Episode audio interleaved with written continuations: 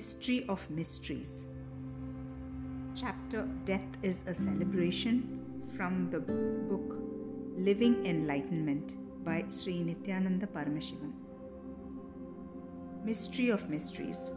There is a beautiful story in the great Indian epic Mahabharata. The prince Yudhishthir was asked by a yaksha, What is the most mysterious thing on planet Earth? Yudhishthir replied, Every day, so many lives are going to the abode of Yama, the Lord of Death. Yet, the people who stay here think they're going to live forever. We always think that it is someone else who will die, not us. Death is truly the mystery of all mysteries. There are only two things that are certain about death one is that we will die at some point in time. The other is that it is uncertain when or how we will die. Everything that is born has to die. That is the nature of life. A beautiful story from the life of Buddha. Once, a woman came with her dead son to Buddha. She was mad with grief at the death of her only son. She cried to Buddha, Master, please give me some medicine that will get my boy back to life. Buddha replied, Get me a handful of mustard seed. The woman got up immediately and rushed to get a handful of mustard seeds. Then Buddha added, The mustard seed must be from a house where no one has lost a dear one. That is a child, husband, parent, friend. The woman went from house to house. Out of pity for the desperately crying woman, people gave her mustard seed from their house. But when she asked whether they had lost a dear one, they had someone or the other who had died in the house. She went from house to house till sunset, but found no house where a death had not happened. Slowly, the truth started dawning on her death is inevitable. She buried her son's body and returned to Buddha. She fell at the feet of Buddha and asked him, Master, please teach me the truth. What is death? What exists beyond death? She became Buddha's disciple and followed Buddha for the rest of her life. There is a beautiful saying tomorrow or the next life, which comes first, we never know. The topic of rebirth is not popular because it cannot be proven by science. Course, now NDE or near death experience has become a hot subject as many doctors and psychologists have recorded their experiences. There are many people who have recorded thousands of NDEs, almost all of which fall into a similar pattern. They all relive the events of their lives. Hypnotists have regressed people into their past life. These two fall into a pattern. They are similar to what rishis said over 5000 years ago about what happens when you die, which is recorded in the Kathopanishad. Death in my presence before enlightenment. This incident is from the days of my spiritual journey before enlightenment. I was near a small village in North India called Ghaziabad, a place near Varanasi, the spiritual headquarters of Hindus. Hindus traditionally visit Varanasi at least once in their lifetime. The city has a floating population of at least 200,000 people every day. I was there with an old monk who had been hospitalized and was in the intensive care unit. According to the Vedic traditions, young monks take care of the elderly monks and sannyasis. As a young monk staying in the village, I started taking care of the elderly monk.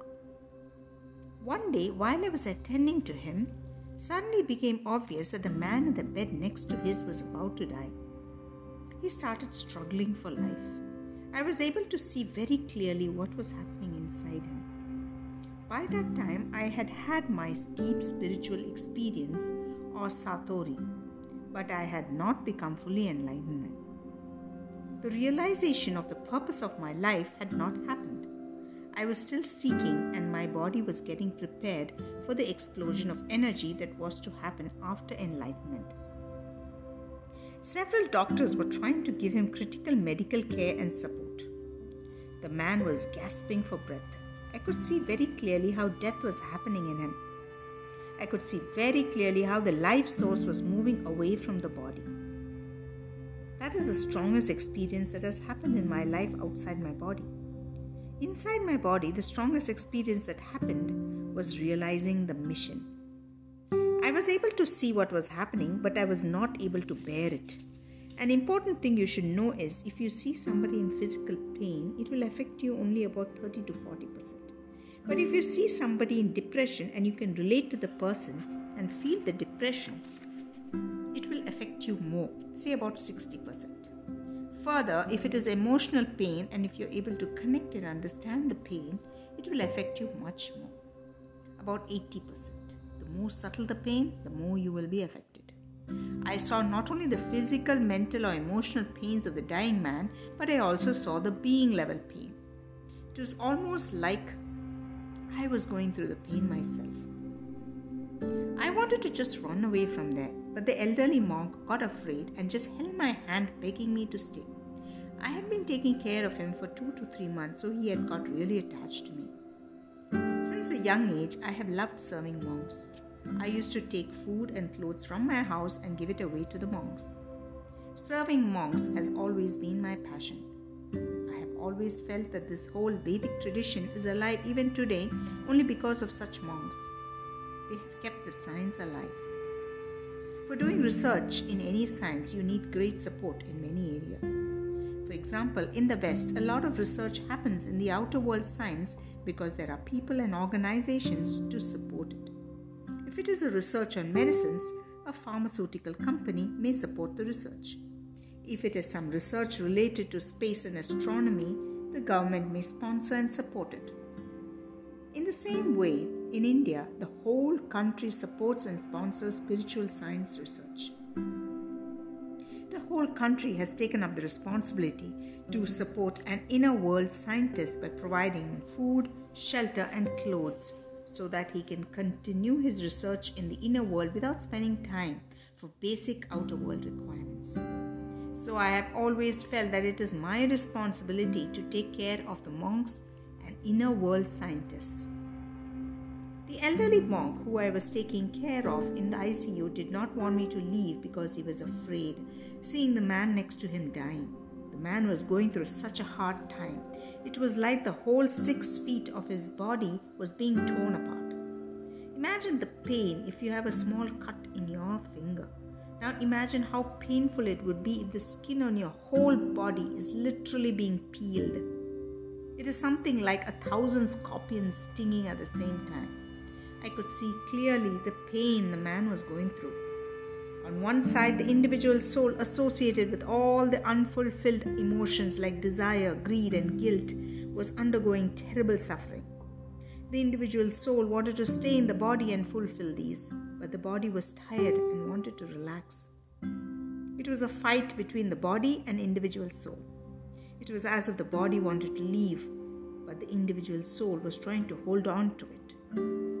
If the right hand was gone, the soul was trying to hold on to the left. If the right leg was dead and gone, the individual soul was trying to hold on to the left leg. Which were part of the soul it could body it could hold on to, the individual soul was trying to hold on to it. Part by part, the body was dying. I saw that with the lower body, there was not much struggle, but when it came to the upper body, the whole body was vibrating and pulsating with pain. Slowly, the individual soul started moving out of the physical body. Understand when the breathing stops, that is the moment when the individual soul actually leaves the physical body. There are seven layers or bodies in you. The body of flesh, bones, and blood that you see is the physical body. The energy moving in you as prana or life energy is the pranic body. There are five kinds of prana or air movements that happen in the body air that enters into the body, air that circulates inside the body, air that spreads all over the body as life force, air that comes out of the body, and air that cleanses. These form the second body or the pranic body. The third body is the body where inner chatter continuously happens. Inner chatter is nothing but the continuous stream of words or thoughts that move within you. The fourth body is made up of emotions like fear, anger, and greed, which spread as feelings all over the body without even words coming into play. An emotion by itself can simply shake you. This is the emotional layer. The fifth layer is the body that you experience in deep sleep.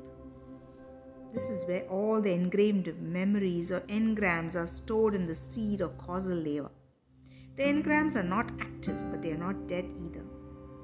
It is like a deep coma where you're neither living what you want nor are you dead. You're just stuck in this layer. From the causal body, the individual soul moves to the cosmic body. The sixth layer is the cosmic body where you experience bliss. This is what continuously inspires you to be a seeker. If you are a seeker, understand that this layer is strong in you. If you enrich this layer, your life will be blissful. If you have any engram remaining in this layer, you will assume another body and come back. If you continuously enjoy pleasurable experiences, then you are said to be in heaven. If you are stuck in pain, then you are said to be in hell. Depending on how much pain you experience in life, you will stay that long in the pain body or hell at the time of death. Depending on how much pleasure you experience in life, you will stay that long in the cosmic body or heaven. Hell and heaven are purely psychological. This is the truth. Based on what engrams you have, you experience heaven and hell. That is why different cultures visualize heaven in their own way, because heaven is not a place, it is an experience. The seventh layer is the nirvanic layer, which corresponds to enlightenment. At the time of death, there is a powerful fight between the owner or the individual soul and the object or the body. The object says, I am tired, I can't function anymore. The owner says, No, I want to use you. When the object wins, the physical body dies and the individual soul moves to the next layer, the pranic body. This is the layer you are in when you normally dream while dreaming, your logic loses its power over you, but your desires remain active. The very definition of dream is the state where logic has no power, but desires and engrams remain active. Even when you're unconscious or in coma, your logic will not be active. As long as you're in the physical body, you will have desires with the logic to analyze whether the desires are needed or not and which one of the desires should be fulfilled, etc. Desires are under your control. There is a balancing mechanism. But when the desires exist without the supporting logic, the individual soul will be kicked around like a football by the desires. On one side, there will be guilt, and on the other side, desires that play on the individual soul.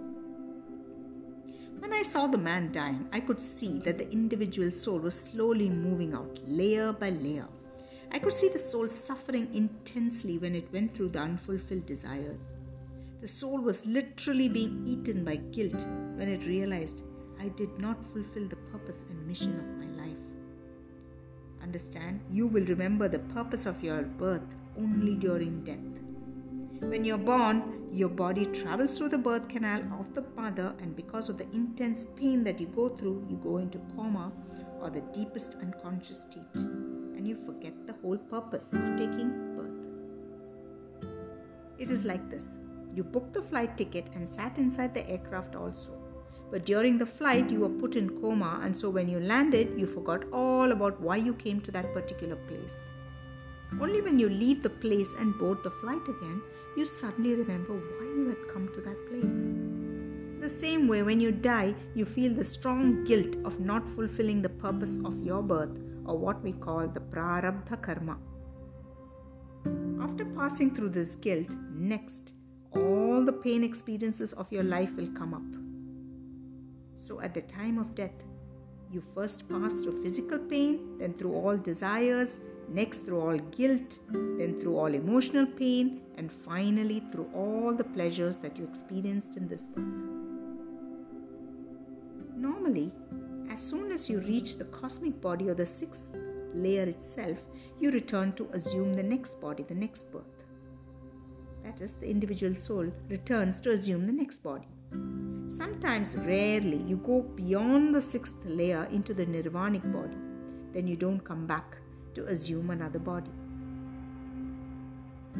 When you travel through these various bodies and experience your unfulfilled desires, deep guilt, and intense pain, you decide strongly let me take another body, another birth.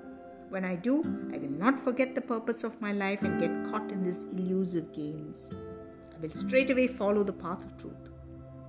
But when you actually take birth the next time, again, because of the intense pain during birth, you drop into coma and forget all about your decision.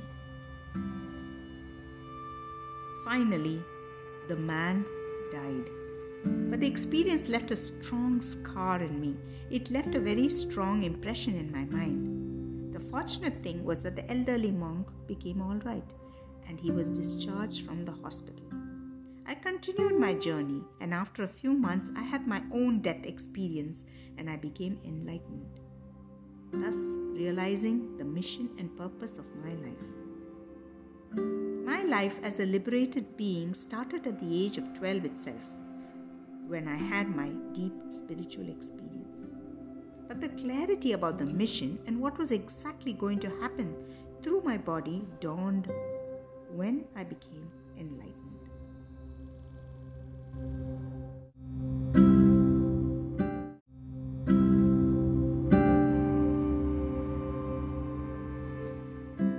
Death in My Presence After Enlightenment from the chapter in Living Enlightenment Death is a Celebration by Sri Nityananda Paramashivam. Death in My Presence After Enlightenment. After my enlightenment, I came back to South India. I was in Bangalore in a devotee's house healing people who sought me out. At that time, a devotee was admitted in the ICU and I was requested to heal him. There again, while healing, the person in the bed next to the devotee started dying. The moment I saw the person was about to die, the first thing I felt like was to move away from the suffering that was about to come. But the devotee was afraid and not ready to leave me. Suddenly, I saw that this person who was dying was not going through any suffering like the earlier person. I was shocked and I became very curious. Earlier, the movement of the individual soul from layer to layer was great suffering and torture for it. But this soul was moving so smoothly from layer to layer, just like how a knife moves through butter or a snowball rolls down. In the first layer of physical body, there was a little pain. Then suddenly the pain disappeared and the individual soul moved to the pranic layer. It moved from layer to layer like a royal guest. It was so empowered that the desires, guilt, and pain were not able to attack it at all. Even in the causal layer, it did not fall asleep. It was so energetic and it finally entered the nirvanic layer, relaxed, and just disappeared. I thought this person must be an evolved being I asked his relatives whether he was a spiritual person or a meditator. The family was surprised and replied that the man had never meditated or done any spiritual practice in all his life. He had lived a completely materialistic life. I contemplated as to why the first death I had witnessed was terrible while the second one was so wonderful. What I'm about to tell you is the honest and straight. And I'm saying it because I have the great responsibility of telling it to you. When I meditated to know the difference between the two deaths, the revelation happened. At the time of the second death, I was an enlightened person. The second person had died in the presence of an enlightened being. In the case of the first death, my presence could not help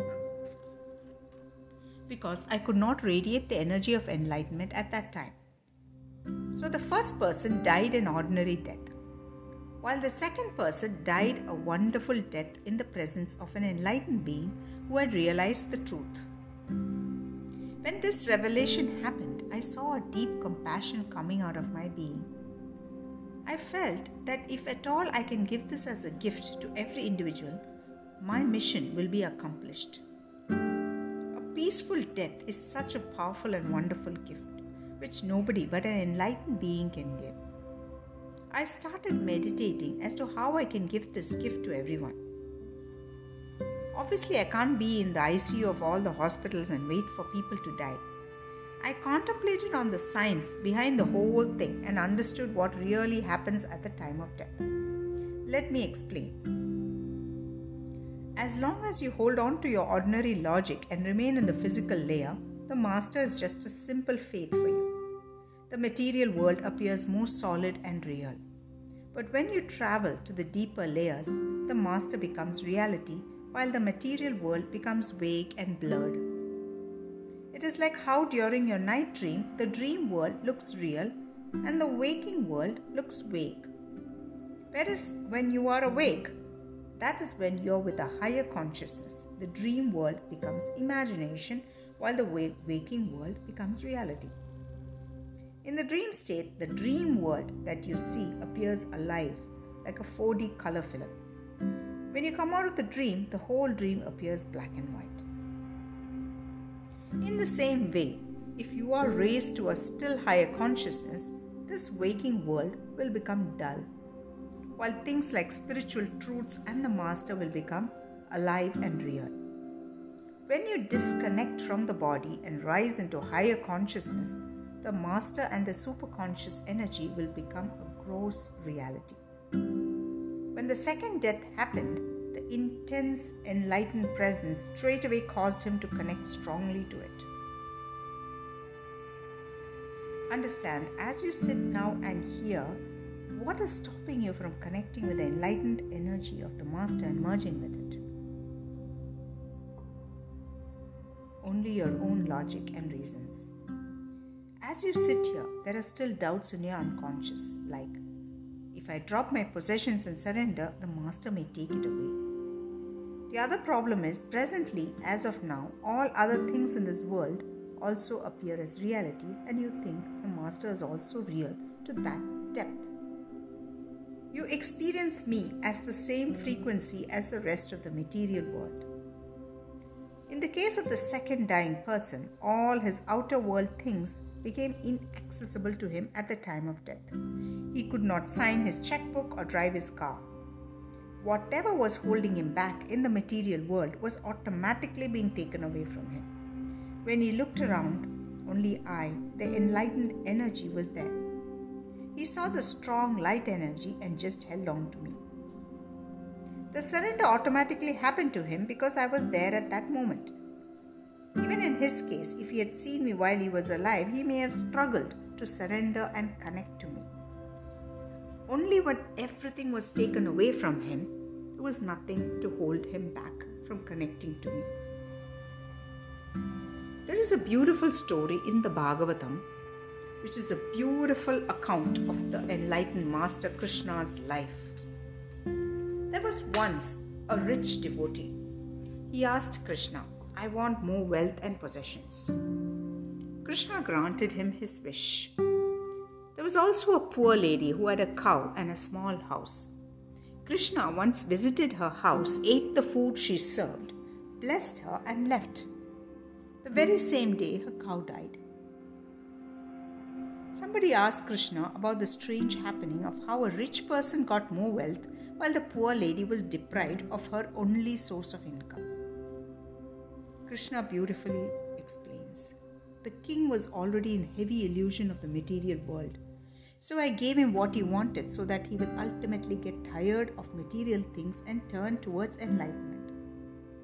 In the case of the poor lady, there was only one thing that she really wanted, and that was to connect to me and the only thing that was stopping her from that was the cow. I took away the cow so that she could completely merge into me. The same way, in the case of the second death, the cow was taken away. In the physical layer, the man was not able to connect. But in the pranic layer, the consciousness entered a different space, and the man was able to clearly see me there.